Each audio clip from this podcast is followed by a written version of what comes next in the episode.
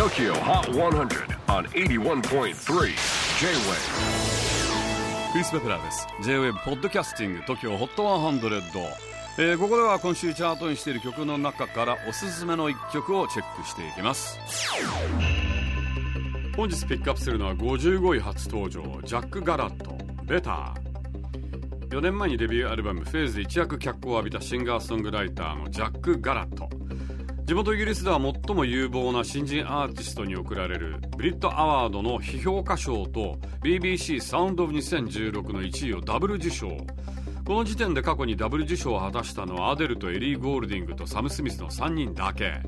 ということでジャックはそれに続く4人目ということで彼らに匹敵するスターになるに違いない。と大期待されていました。そんな期待を背負ったセカンドアルバムを作り始め実は2017年。ほぼ出来上がったそうなんですがこんなのはクズだとお蔵入りにしてしまいました。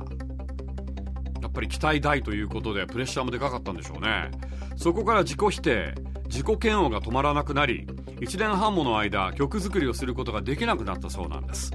そんなジャックが立ち直るきっかけを作ったのが売れっ子プロデューサーのジャック・ナイフリー。最初は気が進まなかったもののマネージャーにとにかく会ってこいと言われカリフォルニアのジャック・ナイフリーの自宅を訪ねたジャック。そこでリーにうまく乗せられすっかりやる気を取り戻しました。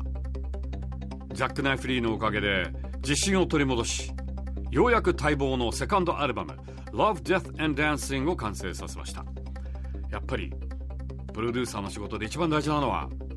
アーティストを乗せることですよね。Tokyo Hot 100 at number 55 Jack Garrett Better. J-Wave Podcasting Tokyo Hot 100